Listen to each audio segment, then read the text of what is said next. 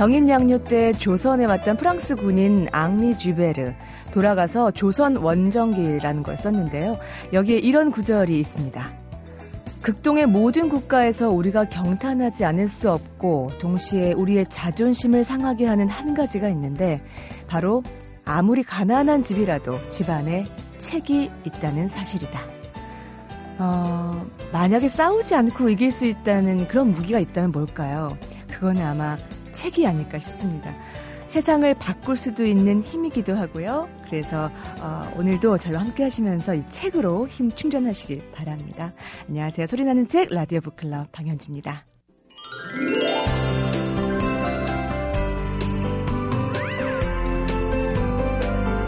책 읽기의 달인 호모부커스의 저자이면서 본인이 바로 책 읽기의 달인이자 좋은 책을 소개하는 일을 낙으로 삼고 있는 도서평론가 한양대학교 이건우 교수님 어서 오세요. 네, 안녕하세요.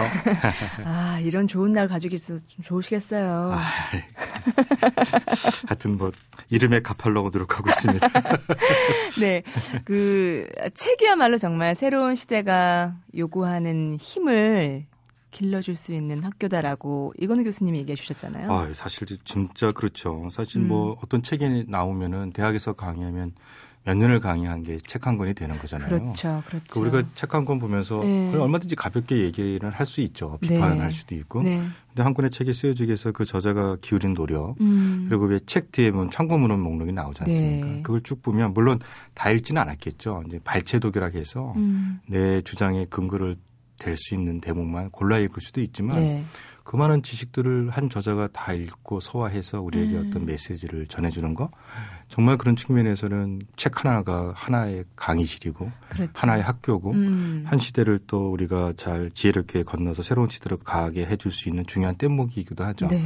정말 이 시대에는 음, 과함으로 인해서 어 우리가 짊어져야 될 많은 부작용들이 있는 것 같아요. 네, 근데 네. 책도 한권한 권이 귀하지만 네. 사실은 그 책의 홍수 속에서 네. 어 우리가 갈바 모를 때가 많거든요. 근데 이건 교수님이 이렇게 한 권 한 권 건져오는 책이라고 저는 생각을 하는데 아, 제가 낚시꾼이군요. 아, 그럼요. 예, 사람을 낚는 어부, 예, 책을 낚는 어부.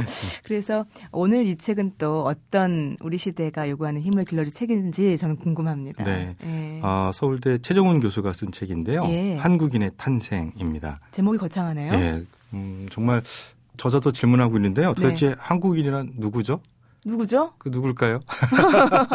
아, 예. 네, 물론 우리가 현재를 살고 있고 미래를 음. 향해서 나아가고 있지만 오늘 우리는 분명히 집단으로서의 우리는 네. 무엇에 의해서인가 역사적 과정을 통해서 형성된 거죠. 아. 근데 어떻게 형성됐는가는 사실 우리가 되돌아보지 않고 있죠.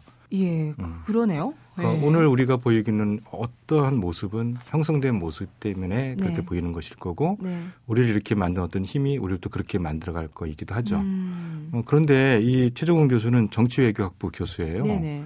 정치외교학부 교수가 정치사상적 측면에서 한국인을 한국인은 누구인가라고 네. 묻는데요.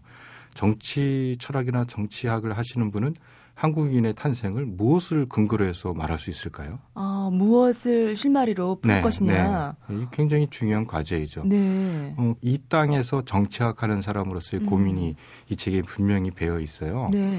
네, 최종훈 교수는 이 책에서 근대 문학을 통해서 한국인의 정체를 드러내겠다 이렇게 얘기를 합니다. 외교와 정치학 심리 근대 문학으로요? 네. 부전공이 국문학이신가요? 아, 그 사실 이 책을 읽어보면 네. 근대 문학을 전공한 국문학자를 도발하는 발언이 되게 많아요. 아 그래요? 네, 그래서 네. 일정하게 학계에서 얘기는 업적에 대해서도 네. 음, 아주 명백하게 나는 그렇게 생각하지 않는다. 어. 어, 뭐 이런 측면은 국문학자들이 제대로 보면, 보지 못한 면이 있다라고 네.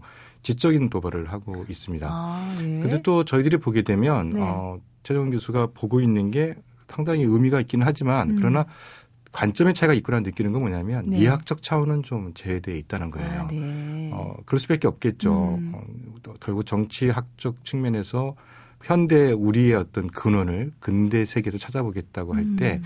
그런 의지가 담겨 있을 거라고 보는 문학 작품을 읽을 때 네. 어, 문학성이나 예술성보다는 네. 거기에 담 섞여 있는 어떤 우리의 집단 무의식이라든지 네네. 그걸 통해서 드러나는 당시 정치 시대 상황이지 음. 그것이 얼마나 잘 정말 잘 빚어진 소설이냐 이런 네. 측면은 조금 애가 되기는 하겠죠. 하지만 또 새로운 관점이 주는 그런 신선함 같은 것이 분명히 있겠네요. 아 있죠. 그리고 예. 뭐 신소설을 제외하고는 신소설부터 읽거든요. 네. 사실 다른 문학 작품도 상당히 음. 뛰어난 문학 작품들이에요. 이광수의 네. 무정, 유정, 음. 뭐 날개 그다음에 네. 수도가 구보시의 일일 뭐 이런 음. 쪽으로 근대 문학에서 상당히 높이 평가받는 작품들이 네. 물론 얘기되는데 그 작품들을 분석할 때는 미학적 측면보다는 정치학적 측면이 좀더 아. 많이 이렇게 애각화 네. 날카롭게 드러나기는 하죠. 아, 예. 예. 그래서 국문학자들이 보면 이 책은 정말 페이지마다 반론을 달 수 있을 것 같아요. 네. 그런데 일반 교양 입장에서 보게 되면 네. 정말 오늘 우리는 어떠한 모습을 띄어서 이 시대까지 왔을까 음. 하는 측면에 대해서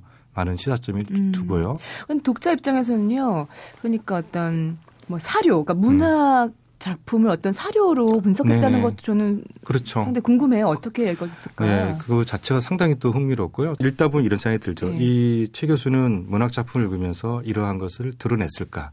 어. 아니면 네. 정치학자로서 한국 역사에 대한 깊이 있는 관심을 통해서 어, 자기가 가지고 있는 학문적 틀에 의해서 이런 것을 찾아냈을까? 음. 그러니까 귀납적으로 찾아냈을까? 네. 연역적으로 찾아냈을까?라는 네. 궁금증은 분명히 들어요. 네네. 그럼에도 어, 분명한 것은 상당히 설득력은 있다는 거예요. 네. 그러니까 문학적이나 미학적으로 보면 어, 최 교수의 분석에 대해서 시비 걸 수는 있겠지만 네. 그러나 정치학적으로 문학 작품을 어. 그렇게 읽으면 음. 그럴 수는 있겠다 하는 음. 거고요. 예. 그리고 좀 어떤 경계선을 왔다 갔다 해요. 그러니까 아, 경계선 거 좋아해요. 예. 그런 거 좋아요. 어, 이렇게 되면은 이렇게 분석이 되면 네. 친일을 옹호하게 될 텐데 하는데 친일을 비판하는 대목이 나오고요. 네. 이렇게 되면 이광수를 상당히 음. 비판하게 될 텐데 또 이광수를 칭찬하는 대목이 나오고요. 아, 네. 그러면서 이렇게 뭐랄까 통념이나 관념에 젖어 있는 독자에게 아. 굉장히 도전적인 문제의식을 던져요. 네. 그래서 사실은 이 책은 어, 어떻게 보면 되게 쉬운 책이기도 해요. 음. 근데 연필을 좀 들고 읽어보실 필요가 있습니다. 아, 네. 저자가 어느 분에서 나를 도발하는가. 아. 이걸 좀 체크, 체크를 하셔서 네네. 과연 이런 것을 우리가 수용할 수 있겠는가 음음. 음. 하는 것들을 좀 관점을 세워놓고 보시면 좋거든요. 우리 시대에는 나를 도발하게 하는 것에 어, 관대해야 된다고 생각해요. 아, 그렇죠. 그런 의미에서도 네. 의미가 있겠네요. 왜냐하면 우리가 기껏 네. 한 학자의 지적 성과물을 책을 읽고 있는데 내 통념을 음. 어, 보강해주는 책을 읽는다. 별 의미가 없어요. 그렇죠. 내가 네. 미처 못 봤던 새로운 지평에 대해서 그렇죠. 이 저자가 나는 아직 동의할 준비가 안 돼 있고 음. 또 이론적으로도 동의하지 않지만 네. 어 이렇게 열어놓은 걸 대해서 우리가 어떻게 평가해야 되지라고 음. 생각해 볼 수 있는 거. 네. 그 자체는 상당히 저는 의미가 있다고 생각하고요. 예. 이 책이 조금 더 우리 사회에서 화제가 됐으면 좋겠다는 생각이 아, 들어요. 예, 예, 예. 어, 그래서 크게 보면 어, 틀이 있습니다. 네. 그러니까 조선 시대 말기 개화기 시대는 홉스의 자연 상태라고 봐요. 음. 이게 굉장히 위험할 수도 있는 그 어, 뭐랄까 학문적 틀을 제기한 건데요. 네. 왜냐하면 홉스를 비롯한 사회개혁론자들이 네. 어, 세계 지정사에서 그들의 이론이 상당히 빨리 무력화된 게 음. 어, 그들이 비록 사고 실험이라 해서 역사적 근거는 없지만 이렇게 음. 가상해보자고 했지만 네. 끊임없이 반론을 받은 게 역사적 그런 적이 없었다. 음. 아, 그런 얘기인데 네. 어, 최정훈 교수는 이 책에서 개학이 신소설을 분석하면서 네. 구한말 개학이 일제 식민지로 전락하기 전까지 사, 어, 우리의 상황이 네. 상당히 홉스의 자연 상태랑 유사하다 이렇게 음, 보고 있고요. 네. 그 다음에 이런 자연 상태를 극복해내는 음. 어떤 강렬한 의지가 두 개의 흐름으로 나타났다고 문학으로 분석해요. 네, 두 개의 흐름이라는 예, 건? 그게 하나가 개화 민족주의고 또 네. 하나가 저항 민족주의입니다. 음. 그러니까 결국 이제 우리가 야만의 상태에 빠져 있다가 음. 민족의 개념을 찾아내는 건데 네. 그 민족 개념이 두 가지로 나눠진다 해서 아. 개화 그다음에 저항. 개화 민족주의는 이광수고요. 저항민족주의는 네. 신채호입니다. 네네네. 느낌이 오시죠. 아, 예, 예. 예. 그 그러면서 이제 이쪽 개화민족주의 계열의 이상과 박턴이 들어가고 음. 다시 어, 이광수의 춘원 이광수의 네. 유종으로 네. 그게 일단락이 돼요. 아, 그래서 민, 예. 개화민족주의가 음. 이렇게 소설에서 완결되는 모습을 보이고, 네. 그다음에 이제 민중 개념이 등장하는 건데요. 네. 그때 민중은 이제 홍명의 인격정이다. 그래서 아. 신소설부터 인격정까지를 읽으면서 네. 네. 일제 시대 때까지 우리의 어떤 시대적 환경에 대한 문학사적 음. 도전이 네. 오늘 우리를 어떻게 형성하는 음. 매개가 됐을 것인가를 어. 이렇게 자세하게 살펴보고 있는 거죠. 재밌네요. 그러니까 근대 소설 속에 어떤 우리 한국인의 정체성을 찾기 위한 어떤 소재를 네네. 집대성한. 네네. 그런 어, 거죠. 예. 그러니까 거기에는 음. 정치학자로서 굉장히 많은 고민이 있었다는 게 소문이 나오는데요. 네네. 이런 거를 정치학적인 어떤 그 이야기가 담겨 있는 자료가 네. 극히 드물기 때문에 읽어낼 수가 아, 없었다는 거죠. 그런데 예. 문학 작품은 어. 창작되고 수용되고 연구되어 네. 왔으니까 예. 그걸 바탕으로 해서 어떤 우리의 심성 세계를 한번 아. 살펴보겠다고 도전하는 거죠. 결국 문학이라는 건 시대를 담는 그릇이니까. 그렇죠. 예. 예. 또 보게 되면 최정훈 교수가 그렇게 읽어내서 그러기도 하겠지만 네.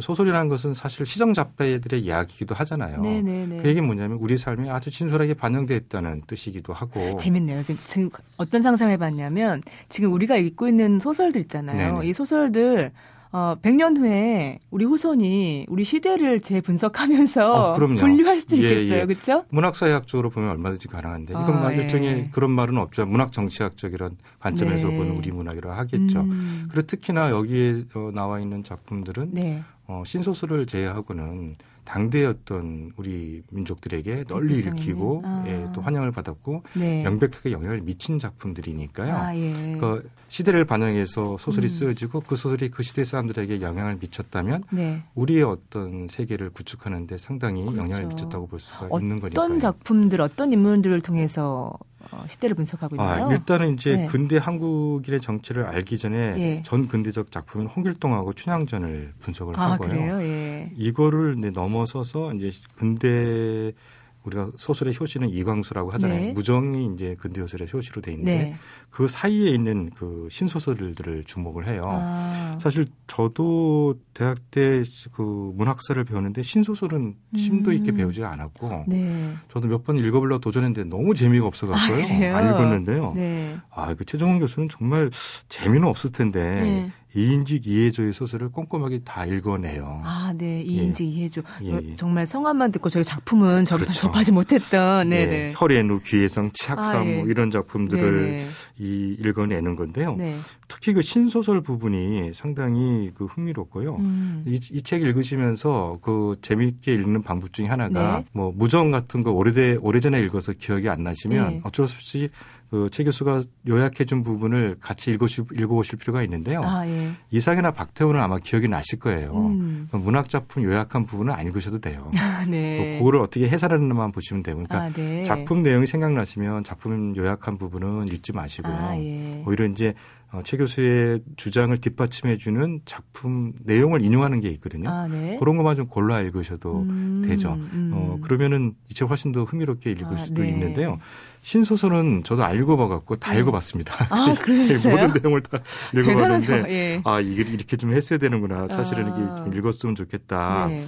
그렇게 되는 건데, 이제 최정은 교수가 이 신소설을 읽으면서 결론을 낸게 네. 바로 이제 홉스의 자연 상태를 보여준다는 거죠. 음. 우리가 이제 오래전에 리바이어던 리바이어던이라는 책이 네네, 바로 맞아요. 그거잖아요. 뭐냐면 자연 상태라는 것은 일종의 국가가 없기 때문에 음. 안전과 개인의 안전과 생명을 위협받아서 야만 음. 상태에 빠져 있는 건데 네. 이걸 이겨내기 위해서 음. 어, 국가라는 걸 리바이어던 네. 그렇죠? 리바이어던에게 우리가 계약을 맺는 거잖아요. 음. 우리의 모든 권리를 그에게 의탁하고 그가 네. 우리의 생명과 안전을 보호해 주는. 음. 그래서 리바이던은 사실 절대 왕정을 지지하는 어떤 이론이었던 네. 건데요. 물론 당연히 자연 상태라는 건 없었다. 홉스도 렇게 얘기했습니다만 음.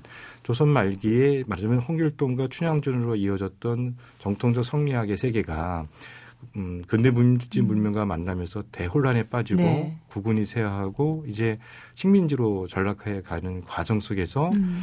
결과적으로 국가는 개인을 전혀 보호하지 못하는 아. 야만의 상태에 빠졌다는 게 예. 신소설을 분석하면 나온다는 거예요. 어, 예. 그래서 신소설에 나타나 있는 우리 최초의 근대인의 모습이냐면 뭐냐면 대부분 내용이 없고 껍데기만 있는 여성 피해자들만 나타난다는 거예요. 아, 그래요? 예. 그러니까 이제 음. 야만, 그러니까 자신의 안전과 생명을 지킬 수 없는 극단적 야만 상태라고 볼 수 있는 모습이 이미 신소설에 네. 나타난다는 네네. 거고요. 이런 것들이 그 최종훈 교수가 보기에는 국가 권력이 붕괴되고 무능하기 때문에 이렇게 나타나는데 네. 근데 이게 이인직 이해조의 소설을 분석해 보면 이렇게 완전히 피해자들만 특히 그 또 여성 피해자들로 나타났던 네. 근대인의 모습 가운데 생존을 지키기 위해서 강하게 살아남는 생명체, 네. 강한 자의식과 개성을 갖춘 인물들이 등장하기 시작한다고 그래요. 아, 그 인물들이 주인공으로 등장하는 그렇죠. 건가요? 신소설에 나. 예. 그 신소설의 창작 기간이 짧은 편인데 예. 그 속에서 이게 다 드러난다는 거죠. 음. 그러니까 결국은 어떤 시대에 대한 어떤 우리 근대적 한국인들의 네. 적응의 양상이 나타나기 시작하는 거죠. 아. 그러니까 짧으니까 우리가 정말 압축 성장이라고 하지만 우리 역사별로 압축 역사인 거죠. 네, 그렇죠. 어쨌든 네. 튼튼하게 버텼던 성리학을 기초로 한 조선 사회가 급변하는 그 음. 근대 음. 세계에 적응하지 못하면서 네. 상당히 혼란을 겪는 그 시간이 그 짧은 시간에 예. 여성 피해자의 모습으로 나타냈던 근대의 인물상이 이제 네. 강한 개인적 생명력을 갖춘 사람으로 전환돼 아. 나타나는 거니까요. 이 자체가 적응력이 상당히 탁월하다고 볼 수는 있는데 네. 문제는 뭐냐면 이런 상태는 결과적으로 개인이 살아남기 위해서 끊임없이 서로에 음. 대해서 싸워야 되는 네네네. 네, 네. 극단적인 대결의 상태니까요. 네. 그 신소설을 읽다 보면 결국 우리의 근대 최초의 한국인들이 강력한 국가의 탄생을 요구했었다는 게 나타난다는 거예요. 아, 그러니까 조선 사회는 네, 이미 예, 예. 조선 사회에 대한 지지도는 확실하게 사라지고 음. 그 조선 조선이 어, 일반 민주주의 삶들을 지켜내지 못하니까 대혼란에 빠지면서 네. 피해자로 나타났던 근대인들이 자생력을 갖춘 인물로 성장하면서 음. 그런 뭐냐면 자연 상태를 극복하기 위한 리바이든의 필요성, 네. 사회 개혁에 대한 요구가 생겼는데 이 아. 사회 개혁은 뭐냐면 강력한 국가의 등장을 요구했다는 거죠. 네. 여기에서 음. 말하자면 굉장히 불편한 얘기를 드러내는데요. 네. 일진애를 얘기를 해요. 예. 이게 이제 문학 작품에서는 일진애는 나타나지 않으니까요. 음. 어, 요 상황에서 이제 이광수로 전환되기 위해서 역사적 근거로서 신소설에 나타나는 자연 상태를 극복하기 위한 강력한 국가의 출현에 대한 네. 어, 민중의 어떤 정치적 무의식을 음. 교수가 파헤쳤지 않습니까? 네. 그러면 이, 이 욕구가 역사적으로 어떻게 드러냈냐 할때 음. 우리가 흔히 알고 있는 친일 집단인 일진회가 드러나는 거죠. 아, 예. 일진회는 네. 누구냐면 잘 아시겠지만 동학 잔당들이잖아요. 네네. 그러니까 동학은 오히려 이제 조선 사회를 개혁하고자 하는 의지였는데 음. 조선 왕조에 의해서 극심한 탄압을 받은 그렇죠. 거니까 예. 이 동학에서 살아남은 사람들은 조선을 부정하는 거죠. 네네. 조선을 부정하는 것까지는 의미가 있을 수 있는데 음. 조선을 부정한 이 일군의 세력들이 어느 방향으로 가냐면 친일로 네. 간다는 거죠. 어. 그러니까 강력한 국가를 일본의 힘을 일본으로 아, 전환해서 예. 이루려고 하는 그 말하자면 이론적 파산에 이를 수밖에 없는 길로 어. 가게 되는 거죠. 네네. 그래서 요대면 그 일진의 얘기를 이렇게 들어보면 어, 어 최정원 교수가 결국 일진을 옹호하는 게 아닌가 음. 이런 어떤 오해를 할 수가 있는데 네. 읽어보면 그렇게 갈 수밖에 없었던 경로는 정확하게 지적하고 있지만 네. 일진회가 결국 친일 집단이었고 청, 조선 총독부가 일진회를 음. 해산함으로써 일진의 역할이 어디에 이용당하는지를 일진회가 스스로 알게 되는 대목까지 나오거든요. 아, 예. 그러니까 너무 빨리 분노하지 마시고 아, 끝까지 좀 끝까지 읽어보시고 좀 읽어보시면 아. 되는 건데 네. 바로 요 상황에서 음. 네. 이 상황에서 우리가 뭐가 백만이 회원했다니까요. 네. 일진의 비약과 이들의 세가 확산되는 가운데서 어, 무슨 음. 효과가 나타나면 민족에 대한 개념이 생겼다는 거죠. 네. 그러니까 음. 결국 우리가 강력한 새로운 국가의 출현은 우리 민족이 만들어야 될 국가가 되는 거죠. 아. 그럴 때 민족에 대한 두 가지 개념이 이광수의 노선과 네. 신채호의 노선이 있었다. 그래서 음. 무정을 분석하고 신채호의 꿈하늘을 분석하면서 네. 이두 민족주의가 음. 어떤 모습으로 자신의 민족의 내부적 콘텐츠를 갖춰 나가느냐 음. 이것들을 분석해 내고 있는 거죠. 지금 이렇게 말씀을 들으면서 어떤 생각이 들었냐면 어, 우리라고 하는 음, 한국인, 한국, 우리가 우리를 잘 알고 있을까? 어, 라는 생각을 했고요. 또 어떤 공동체로서의 우리의 어떤 역사 이런 것들을 어, 이 책을 통해서 한번 다시 한번 나도 한 생각을 정리해야겠다라는 생각이 들었어요. 그러니까 우리가 이제 역사로 알고 네. 있는 것은 역사 교육도 부족하다 해서 날리기도 하지만 음. 여러 가지 문제가 되기도 하고 그렇지만 네. 그러나 어, 문학 작품을 정치학적으로 읽어서 우리의 어떤 대혼란기 네. 식민지로 전락하기 직전까지의 우리 어떤 지적 선배들의 고투 음. 이런 것들을 우리가 어떻게 받아들일 수 있는가 네. 하는 부분에서 정말 성장은 좀 다른 문제겠죠. 네. 한국인의 성장은 분명히 다른 차원에서 얘기될 수 있겠지만 아하. 근대적 한국인의 탄생이라는 부분에서는 네. 최정훈 교수가 바라보고 있는 시선이 상당히 좀 새로운 부분은 있어요. 마지막으로 이 책을 어떤 분에게 추천하시고 싶으세요? 그러니까 우리가 어디에서 비롯됐는가 음. 에 대한 지적 고민이 있는 분들이 네. 보셨으면 좋겠고요. 네. 어, 문학에 관심은 많으신데 네. 그걸 문학적이지만 않은 그러니까 음. 그러니까 문학을 새로운 프리즘으로 보는 것에 대해서 흥미로운 아, 분들이 네. 한번 이 책 읽어보시면 아 문학을 정치학자가 읽으면 이런 결론에 다다르기도 하겠구나. 음. 분명은 굉장히 논쟁적인 책이니까요. 네. 예, 상당히 흥미롭게 읽으시면서 네. 내가 알고 있는 지점과 어디가 다른지 음. 조목조목 이렇게 분석해 보시면서 읽어보시면 상당히 흥미로울 겁니다. 알았습니다. 오늘 이건희 교수님이 추천해 준 책, 아, 최정훈 교수의 한국인의 탄생이었습니다. 고맙습니다. 네, 감사합니다.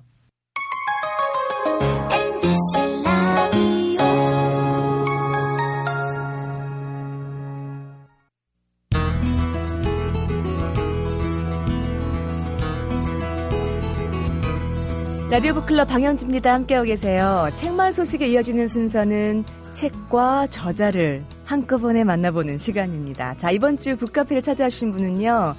본명보다 필명으로 더 먼저 알려진 분이죠. 로자라는 아, 친구. 우리가 더 훨씬 더 가까운 서평가세요. 어, 네가 무얼 읽는지 알려주면 내가 누구인지를 말해주겠다. 이렇게 얘기하는 이현우 작가와 이현우 작가가 지난달에 발표한 신작 도서 로자의 러시아 문학 강의를 함께 만나보도록 하겠습니다. 안녕하세요. 어서 오세요. 네, 안녕하세요. 네, 반갑습니다. 네, 반갑습니다. 네. 당신이 무엇을 읽고 있는지 알려주면 당신이 누구인지 말해주겠다. 예. 책을 안 읽으시는 분들은 판단이 안 됩니다. 저는 로자의 러시아 문학 강의를 읽고 있습니다. 아, 예. 예. 저는 어떤 사람입니까? 괜찮은 사람입니까? 한 것만 갖고는 판단이 좀 어렵긴 한데요. 예. 음. 네. 아, 정말 뵙고 싶었어요. 저 오늘도 그 블로그에 들어가 봤어요, 선생님. 아, 예, 예. 저는 그 눈팅하는 음, 사람 중에 한 명이에요. 네, 그 방문자 중에 한 분이요. 네. 어, 저자 소개를 먼저 좀 드리고 싶어요. 네. 아, 로자의 러시아 문학 강의를 쓰신 이현우 작가님은 서울대학교에서 노어 노문학을 전공하고 푸시킨과 레르문토프의 비교 시학으로 어, 박사학위를 받고 현재 대학 안팎에서 러시아 문학과 세계 문학, 인문학을 강의하면서 서평가이자 칼럼가로 활동 중인 인기 필자십니다. 로자? 어, 얘기 듣고 귀 쫑긋하신 분들 많이 계실 것 같아요. 근데 이 필명을 왜 하필 로자라고 주셨어요? 그 애칭이기 네. 때문에 네. 어, 좌벌에 나오는 이제 주인공 로지온 라스콜니코프의 네. 예, 애칭인데 로지온은 살인자, 살인자잖아요. 네. 왜? 아뭐 그런 경우 전력이 있긴 하지만 네. 아, 악인은 아니고요. 네. 어, 좀 친숙한 인물이고 그다음에 그 작품에 대해서 제가 개인적으로 조금 번역할 일도 있고 그래가지고 네. 어, 겸사겸사하게 정하게 됐습니다. 네네. 근데 서평가 혹은 비평가라는 말 하는데 어떤 차이가 있는 거예요, 선생님? 서평하고 비평이요? 네. 어, 제 식대로 구분을 했는데 네. 어, 서평도 조금 하다 보니까 어, 내가 뭘 하는지는 알고 있어야 될것 아, 같아가지고 네. 서평은 책을 한번 읽도록 그러니까 선별해 주는 역할, 읽을 만한 책인가 아닌가를 아. 선별해 주는 역할을 네. 하는 게 서평가가 하는 거고요. 네. 비평가는 독자가 한 번 읽은 책을 다시 읽게끔 해, 음. 어, 해주는 역할. 아. 그러니까 내가 읽은 거 맞아? 이게 이제 음. 어, 비평에 대한 가장 그 네. 바람직한 반응인 거죠. 아, 그러니까 비평가가 이제 어 뿌듯함을 느낄 때는 이제 독자가 그렇게 생각하게끔 음. 생각하게 되면은 네. 비평으로서는 뭐 음. 최상이지 않을까 싶습니다. 네네. 그러면 이현우 선생님은 서평가로 많이 알려져 있는데 뭐 비평도 많이 하시지만 어, 러시아 하면 떠오르는 게요. 저는 그 북쪽의 황량한 벌판. 네, 예. 시베리아 벌판. 네, 예. 그 시베리아 벌판에서 길 잃은 독자들에게 이 로자의 러시아 문학 강의는 어떤 책인지 서평을 좀 부탁을 드려도 될까요? 음. 스스로 서평은 사실 짧아도 네. 관계 없습니다. 40자 서평도 있고. 네. 비평은 그렇게 안 되지만 네. 서평은 어쨌든 독자에게 어 어떤 정보를 제공 제공해 주면 되는 거라서 책에 관한. 네. 어 러시아 문학에 조금 좀 관심을 음. 갖고 있었지만 음. 미처 이렇게 읽어볼 엄두를 내보지 못한 그런 독자분들이 네. 제가 목표로 삼고 있는 그런 독자분들이고 네. 이 책을 가이드 삼아서 한번 이렇게 도전해 보시면 좋겠습니다. 아, 이 책을 딱 어, 표지부터 어, 약간 예, 다른 책들과 다른 어떤 어, 쉽게 접하지 않은 색깔의 문학이다라는 느낌이 약간 전 들었고요. 그 책을 열어보니까 러시아를 먼저 알려주시더라고요. 작품 네. 소개나 해설로 들어가기 전에 러시아 역사, 러시아의 문학사 먼저 짚고 들어가셨는데요. 이유가 있나요? 그거는 특이한 선택은 아니고요. 그렇게 네. 하지 않으면 좀 네. 특이한 선택이죠. 음. 그러니까 작품이 작가들이 살았던 시대, 네. 그다음에 그 사회, 네. 그다음에 여러 가지 어떤 지리적 조건 역사적 네. 조건에 대해서 미리 조금 배경 지식이 있어야지 네. 작품을 이해하는 데 도움을 받을 수가 있으니까 음. 저는 그게 기본적인 네. 거라고 생각을 해요. 예. 제가 최근에 뭐 지정학의 역습이라는 음, 강의를 들은 적이 있는데, 네. 그러니까 뭐 문학이든 사회 현상이든 정치 현상이든 모든 것이 그 음. 지정학, 그 땅에 놓여져 있는 그 상태에 많은 영향을 예, 받는다는 내용이었어요. 그 결정론까지 가면 좀 위험하겠지만 음. 영향을 받을 수밖에 없고 아하. 그렇게 받은 영향을 작가들이 어떻게 이제 극복하는지에 대해서. 네. 그러니까 어, 국가의 역사도 있고 그다음에 개인 내 음. 역사도 있고 네. 그게 작품하고 이렇게 영향 관계를 주고받을 수밖에 없으니까 네. 그 부분은 음. 좀 다뤄야 된다고 생각합니다. 어, 어, 러시아를 이렇게 표현을 하셨어요. 한 몸뚱이에 어, 유럽과 아시아가 함께 있는 음, 러시아가 네. 지리적으로 유라시아 두 대륙에 걸쳐져 있기 때문에 네. 어, 러시아 국가의 문장이 쌍두 독수리이기도 한데 어허. 그 양면적인 성격을 이렇게 다 갖고 있고 네. 그런 점에서는 상당히 좀 음, 드문 나라라고 할 수 있습니다. 두 가지 정체성을 다 갖고 아, 있는 그렇군요. 두 가지 색깔을 다 가지고 있는. 그래서 뭐라고, 뭐라고 표현하셨더라고요, 선생님? 유럽과 아시아 합쳐서 유라시아. 예, 루아시아. 예, 네. 맞아요. 책을 이렇게 열어보면요. 음, 아, 저는 어디서부터 읽을까? 어, 톨스토이부터 읽을까? 도스토옙스키부터 읽을까? 막 이랬는데요. 맨 처음 푸시킨에서 시작하셨어요. 네, 푸시킨이란 작가를 알, 알면 독자가 어느 수준 이상이 된다고 생각합니다. 아, 어, 러시아 문학에 대해서 못하겠어요, 선생님. 아니 이제 네. 그 급수가 조금 있는데. 아 그래요. 네. 톨스토이나 도스토옙스키가 러시아 사람이다까지 알면 네. 이제 최저 상식. 최소 상식. 급수 나온 어, 거예요, 어, 선생님? 네. 근데 그 다음에 이제 네. 어, 푸시킨이 러시아 문학에서 차지하는 위치, 위상까지 네. 알면은 한 중급 정도 이상 된다고 아, 생각합니다. 그럼 저희 수준 중급으로 올려주셔야 돼요. 예, 예. 그다음 네. 그다음에 네. 푸시킨의 작품을 좀 읽어 보셨으면 이제 음. 조금 더 올라가. 아, 예. 그렇군요. 음, 이참에서 푸시킨에 대해서는 조금 아는 체들을 해 주셨으면 좋겠습니다. 그러니까 푸시킨이 러시아 문학을 이해하기 위한 정말 첫 관문이라고 예. 생각하면 되겠군요. 예. 책에 보니까 러시아 사람들은 푸시킨 작품, 푸시킨의 시를 이유식 같이 예, 여긴다. 러시아가 그 학제가 11학년제인데요, 대학 이전에. 아, 예. 근데 거의 전학년에 걸쳐서 이제 푸시킨 시를 읽고 어. 배우고 암송하고 하고요. 네. 어, 예브겐 요네긴이라는 운문 소설도 있는데 음. 그 작품 전체를 암송하는 학생들도 있다 그래요. 정신적인 뭐 자양분이라고도 아, 할 수가 있고요. 예. 예. 그 러시아 사람들이 사실 다민족 국가이고 네. 지리적으로도 광활하기 때문에 어. 우리가 어, 러시아인이라는 어떤 동질감을 네. 이렇게 어, 만들어줄 수 있는 게 필요하거든요. 아. 가장 핵심적인 역할을 하는 게 이제 러시아 문학입니다. 아. 특히 이제 푸시킨이 예. 대표적이기 때문에 네. 어, 저도 그런 표현을 쓰긴 했지만 음. 푸시킨 공동체라고 이렇게 부를 수도 있습니다. 네네. 러시아란 나라를. 예. 아, 그 정도군요. 네. 예. 그래서 이 책에 보면 정말 한 분 한분 분 얘기해도 하루 온종일 걸릴 것 같은 작가들이 많이 있지만 오늘은 푸시킨에 대해서 시간을 좀 드리고 싶어요. 네. 근데 아, 푸시킨 푸시킨 하면요. 대부분 삶이 그대를 속일지라도 그 시는 많이들 알고 예, 그 시가 푸시킨 시라는 거를 모르는 분들도 시는 다들 아시죠. 조금만 아, 선생님 앞에 심지어 예. 예, 저 부모님도 그렇죠.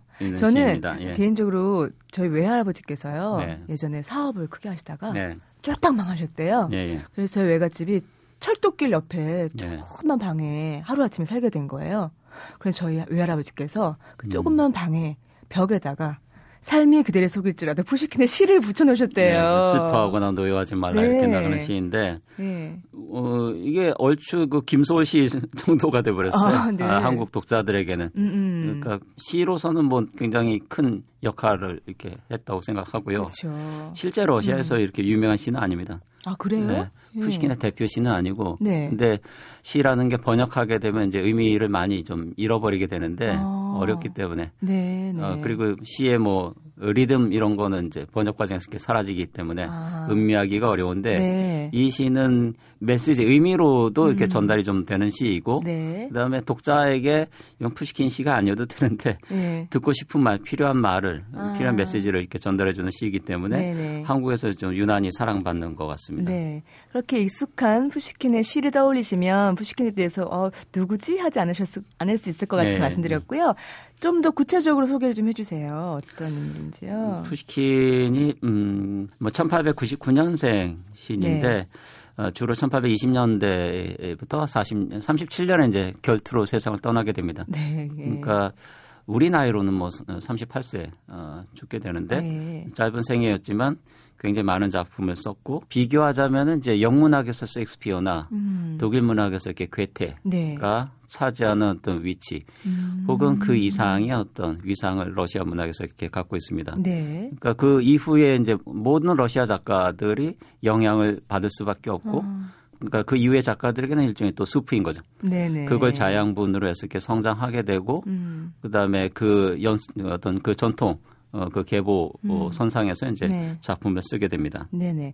푸시킨 문학의 가장 큰 힘은 뭘까요? 저력이라고 할까요? 뭐 저력이랄까 어떤 특징이라고 저는 생각하는데 네. 네 생각하는데 어떤 균형 감각, 음. 밸런스 감각이라고 저는 생각을 해요. 네네. 그게 푸시킨이 낭만주의 시대를 살았던 시인이긴 한데 네. 습작기에는 이제 고전주의 시인들을 음. 이제 어, 사숙하게 되고요. 네. 그래서 고전주시라는 게 이제 시의 규칙이 있거든요. 음. 규칙에 잘 맞게 어떤 조건들을 이렇게 충족시켜야 되는 건데 네.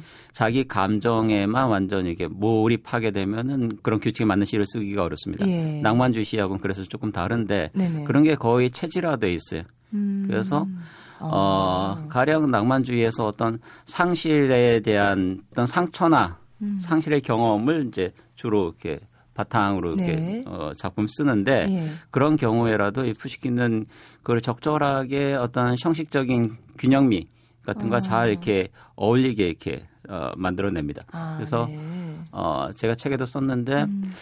조금 정서적으로 불안하거나 네. 좀 우울하거나 네. 그럴 때는 좋은 처방이 될 수 있는 작가가 푸시킨입니다. 아, 읽으면은 어, 그런 게 약간 좀 좋아질 수가 있습니다. 기분이 조금 좋아질 수가 있어요. 음, 음. 음. 어, 이 문학 치료 같은 것도 네. 좀 있는데 그 아. 문학 아, 그 테라피라고 해서 이렇게 네네. 있는데 거기에 좋은 시, 어, 시인이 이제 푸시킨입니다. 아, 푸시킨이 어린 시절을 보면 상급반에 진학하려고 썼던 자작시를 듣고 데르자빈이 너는 장래 위대한 시인이 될 거다라고 했다 그래요. 예, 문학사의 유명한 에피소드인데 네. 러시아에서는 제르자빈 가브릴라 제르자빈이라는 네. 시인이 푸시킨 바로 전 시대 이제 러시아의 그 개관 시인 입니다. 아, 예. 어, 가장 또 위대한 시인 이렇게 음. 평가받았던 시인인데 네.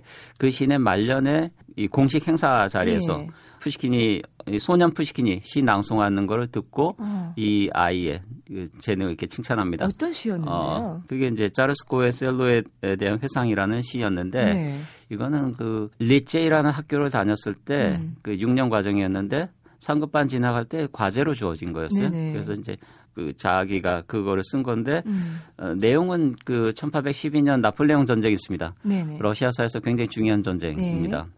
러시아에서는 조국 전쟁이라고 이렇게 어. 부르는데 19세기에 나폴레옹 전쟁이 있고 네. 20세기는 이제 2차 세계 대전 히틀러와의 전쟁이 있습니다. 예. 그러니까 러시아 어, 사람들 이제 그 두 전쟁에서 자기들이 승리한 거를 음. 굉장히 이렇게 그, 찬양한 예, 네. 자부하는데 예.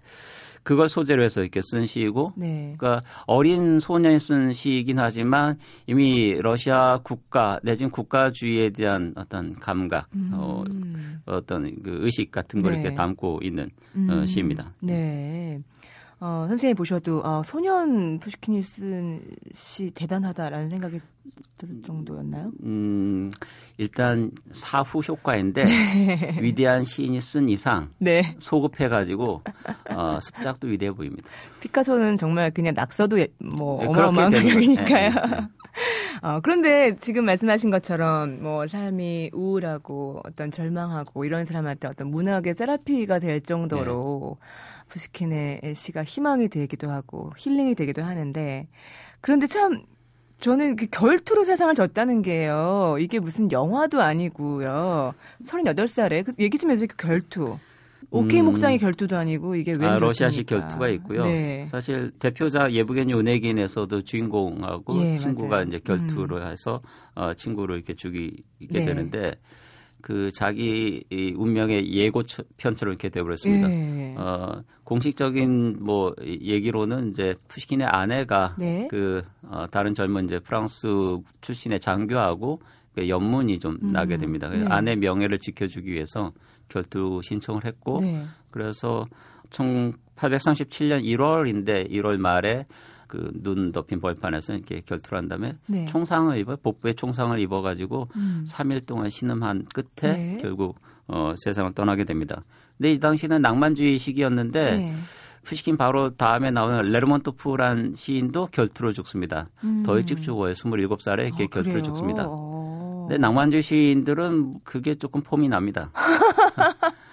어. 폼나다가 인생 종칩니다. 아니 그 예. 그 여든까지 장수하면서 낭만주의 시를 썼다라는 건 넌센스기 때문에.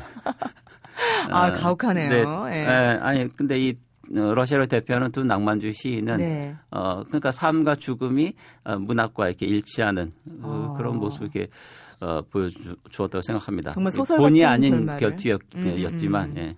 그 자기 소설에서 예견한 것처럼 그런 결말을 자기 삶도 그렇게 결말을 네. 지은 건데 근데 38살에 이제 결투로 세상을 떴기 때문에 만약에 조금 더 오래 있었다면 그의 문학이 우리 문학사에 끼쳤던 영향이 어떨까 이런 생각도 해보거든요. 음, 러시아 문학 이 조금 달라졌을 수도 있는데 네. 아마 괴테 비슷하게 되지 않았을까 싶어요. 음, 괴테는 네. 장수했기 때문에 네. 그리고 괴테 영향도 푸시킨이 좀 많이 받습니다. 아, 네. 그러니까 섹스피의 영향 많이 받고 아. 괴테의 영향도 많이 받고 네. 영국 시인 바이런의 영향도 좀 많이 받는데 네. 그걸 이제 다 자기화해서 이제 작품들을 이렇게 써냈거든요. 푸시킨이 사실은 모든 장르에 걸쳐서 이렇게 작품을 음. 씁니다. 서정시, 서사시, 그 다음에 희곡도 쓰고 소설, 단편 소설도 쓰고 운문 네. 소설도 쓰는데 장편 소설은 대위의 딸이라는 거밖에 없어요. 아, 예. 그래서 조금 아쉬운데 음. 어, 더 썼더라면은 거기 좀 리스트가 조금 목록이 늘어나지 않았을까 네. 아, 그런 생각이 드, 음. 네요 예. 그 푸시킨의 많은 작품 중에서 어, 선택하신 것이 예브게니 오네긴이었어요. 이유는 뭘까요?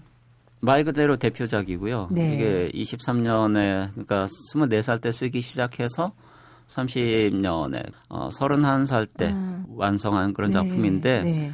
무려 8년 걸렸거든요. 네. 그다음에 음. 유례 없는 어떤 문학적 성취를 이렇게 보여주는 음. 어, 문학성도 대단히 뛰어난 작품이면서 네. 그다음에 굉장히 어, 심오합니다.